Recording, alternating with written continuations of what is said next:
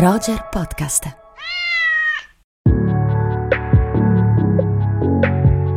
Amiche e amici di Roger e di Long Take, rieccoci qui dal Lido di Venezia dove ci sono io, che sono Simone Spoladori e con me ovviamente c'è Andrea Chimento, ciao Simone, ciao a tutte, ciao a tutti.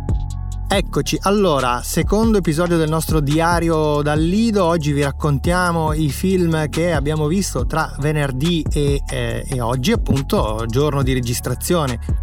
Eh, lunedì 4 settembre e abbiamo, abbiamo, un bel po' di titoli da, da raccontarvi. Otto sono i film in concorso di cui proveremo a dirvi qualcosa, Andrea, molto rapidamente direi, no? Eh sì, perché è una bella, una bella panoramica, sono tanti e ci sono anche tanti film belli corposi. Belli corposi, diciamo che rispetto alla, alla, alla puntata precedente abbiamo avuto qualche soddisfazione in più, diciamo che insomma, l'inizio era stato un pochino deludente, insomma, senza che ci fosse eh, stato un film che ci avesse davvero folgorato. Qui invece qualche folgorazione c'è stata. Partiamo da Poor Things di Yorgos Lantimos, Andrea. Sì, il nuovo film del regista greco, cinque anni dopo La Favorita, ancora con Emma Stone come protagonista, nei panni di una donna che viene riportata in vita da uno scienziato un po' matto, una storia un po' alla Frankenstein al femminile, potremmo così definirla e da lì però si sviluppa un percorso molto, molto chiaro e molto netto che poi è anche un po' il tema principale del film di graduale emancipazione di questa donna inizialmente trattata come fosse una sorta di, di bambola con cui giocare, a cui fare imparare delle cose da mantenere bloccata all'interno dell'abitazione tema dell'isolazionismo che rimanda anche un po' ad altri film del regista e poi man mano una graduale possibilità insomma di essere più libera, emancipata e c'è anche un po' una sorta di discorso come fosse un Barbie in forma politica. Eh sì, stavo per dirti la stessa cosa quando hai parlato di Bambola che esce dal, dalla sua bolla per andare a incontrare il mondo reale, tra l'altro con un corpo da adulta, ma su cui è stato impiantato un cervello di una, una bambina, quindi eh, come dire, apprende il, il, mondo, le sue dinamiche, apprende tutta una serie di cose dentro, come se fosse una bambina, ma dentro il corpo di un'adulta. E questo permette di disegnare la traiettoria di un percorso che io ho trovato davvero eccezionale per questo personaggio. Credo di poter dire, io non sono un grande amante di, di Lantimos, Andrea ti dico questa cosa che tu sai già, però questo è forse il suo film che più mi è eh, piaciuto in assoluto. Mi è sembrato il più eh, interessante, il più equilibrato, il più, addirittura il più intelligente. E sì, no, è un film sicuramente molto suggestivo. Non sei convinto, ti vedo, ti vedo. No, per me non è il suo, film,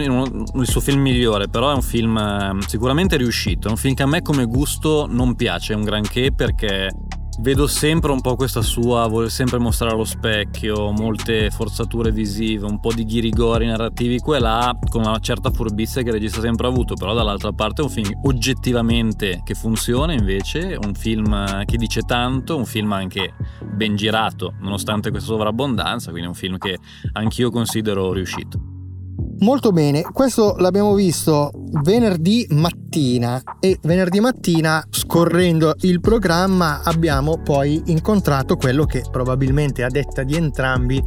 è al momento il punto più basso del concorso, forse possiamo dirlo? Eh, diciamo uno dei punti più bassi del concorso sicuramente che è finalmente l'alba di Saverio Costanzo. Su cui ti devo dare ragione perché io ero in realtà più possibilista, tu eri un pochino più scettico eh, e hai avuto ragione tu. Sì, è un film ehm, che parte piuttosto bene, secondo me la storia molto rapidamente è quella di una ragazzina che accompagna la sorella a fare un provino a Cinecittà, siamo nella Roma degli anni 50. 1953, sì, e aggiungo alla vigilia di un fatto di cronaca eh, piuttosto importante, proprio la sera prima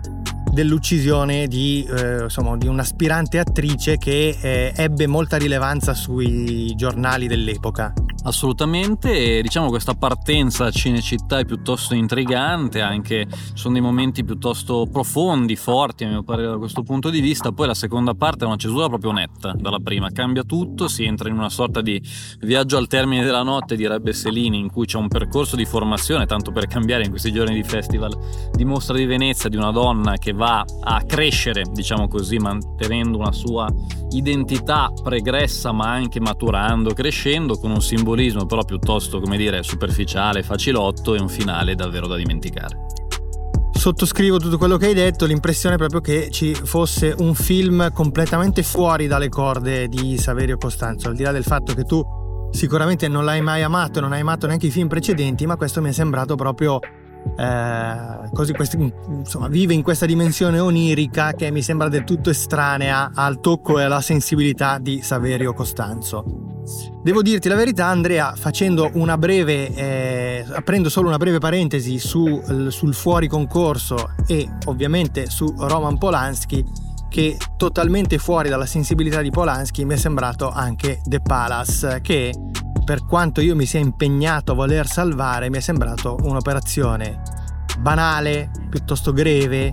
con eh, tutta una serie di potenzialità che vengono dilapidate, strada facendo, insomma un film ehm, che dal mio punto di vista rasenta l'inutilità, soprattutto pensando alla carriera di Polanski. Ambientato tutto nella notte di Capodanno del 1999 in un albergo sulle Alpi svizzere dove si ritrovano eh, degli, insomma, dei, dei ricchi e degli aristocratici, persone dozzinali e improbabili che celebrano la notte di Capodanno eh, temendo il Millennium Bug. Il vero Millennium Bug, sembra suggerire il film, è il passaggio di consegne tra Yeltsin e Putin che avviene proprio in quella notte, cioè il Millennium Bug destinato a distruggerci.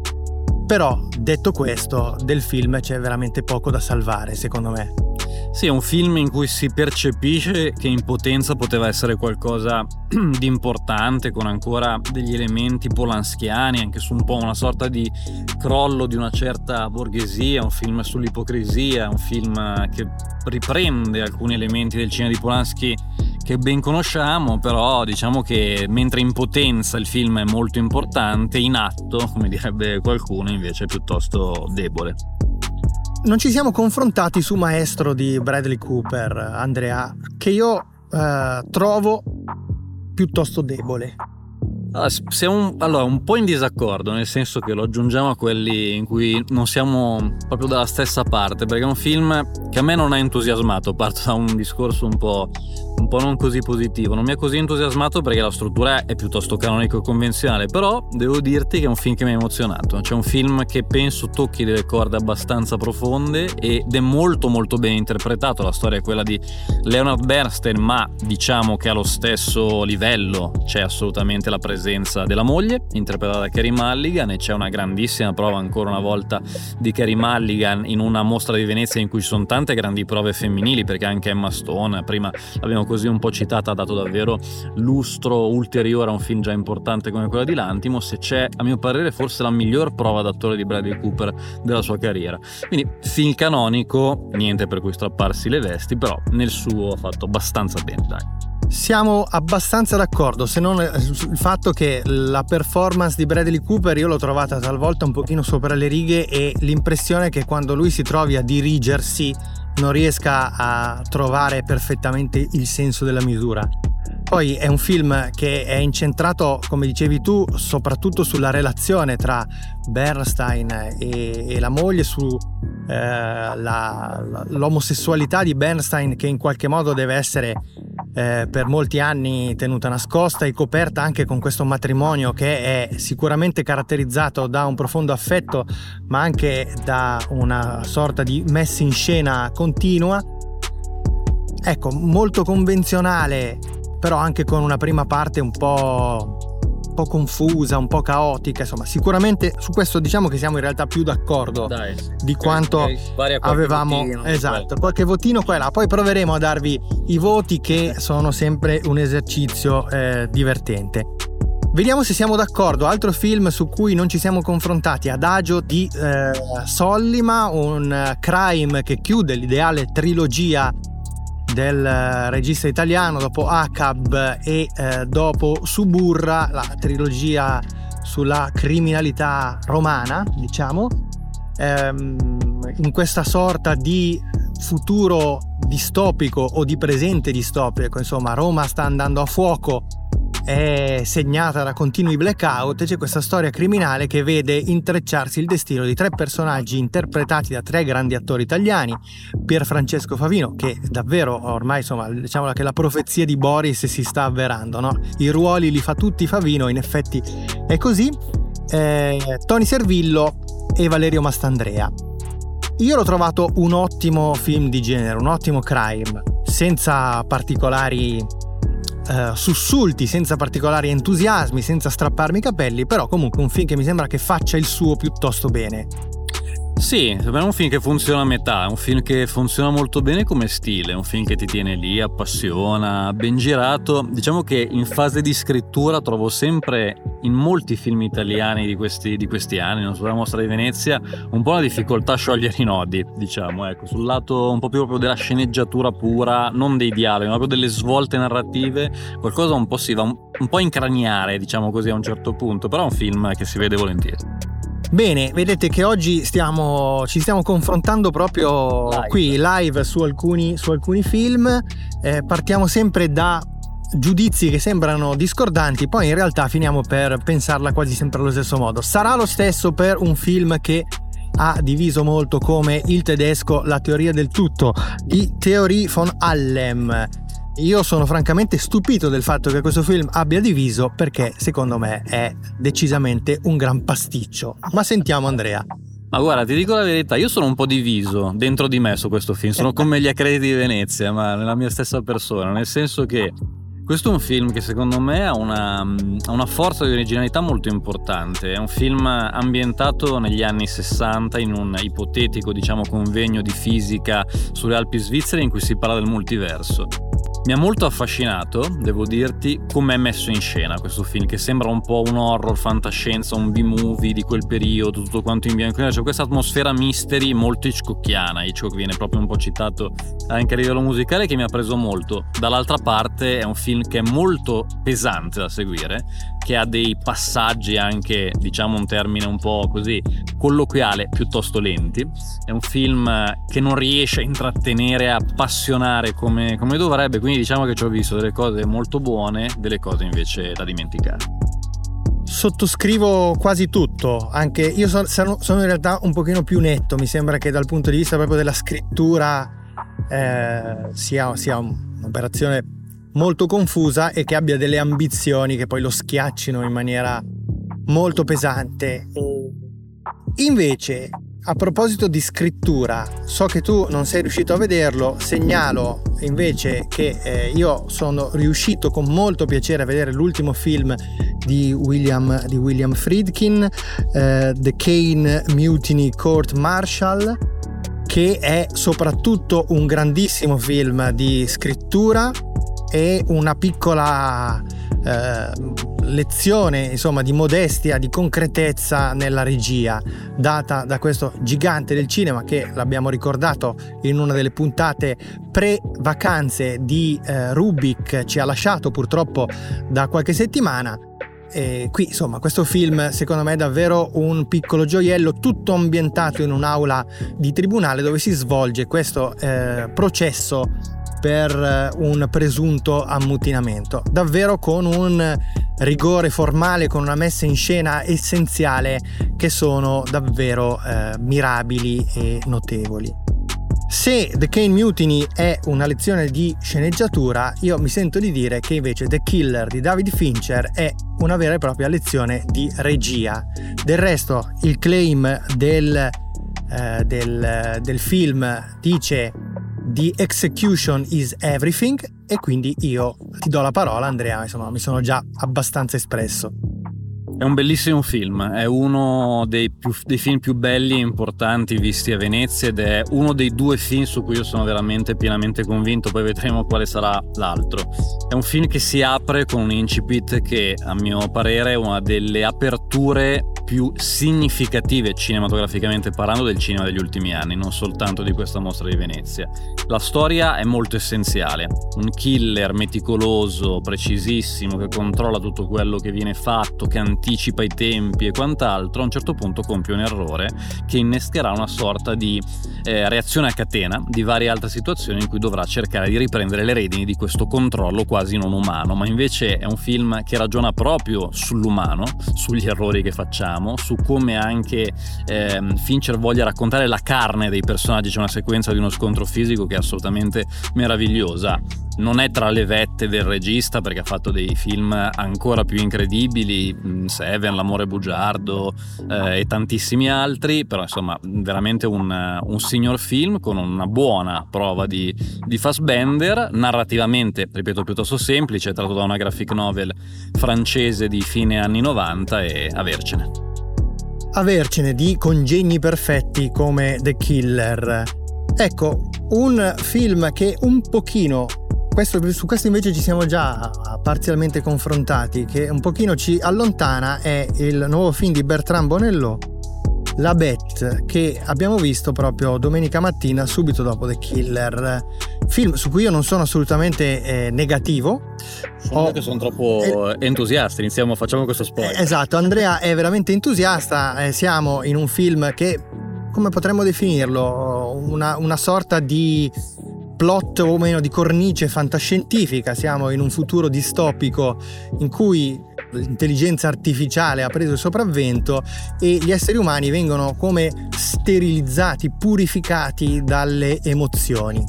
Vengono sottoposti a questo processo di sterilizzazione una coppia, viene sottoposta una coppia eh, di diamanti e il resto del film ci proietta all'interno del loro inconscio, cioè le loro emozioni prendono forma attraverso questa dimensione onirico-psicanalitica. Eh, io ho l'impressione, siamo chiaramente nell'ambito di un ottimo film anche con dei momenti molto emozionanti, ma che tutto l'insieme sia veramente pericolosamente già visto, perché i rimandi da se mi lasci ti cancello a, a Mulholland Drive, passando per altre cose più cronenberghiane, certamente filtrate da uno sguardo originale come quello di Bonello. Ma sentiamo cosa ce ne dice Andrea.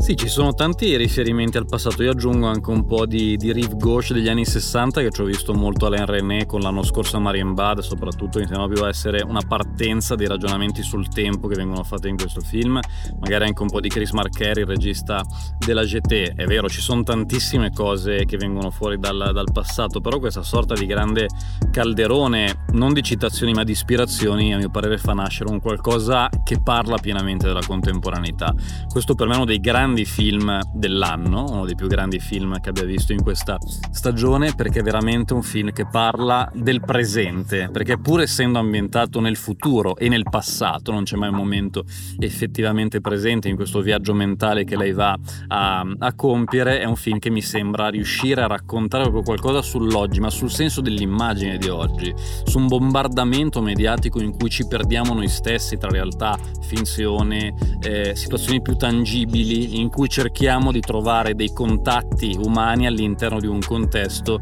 che è sempre meno capace di essere effettivamente tattile. L'ho trovato un film davvero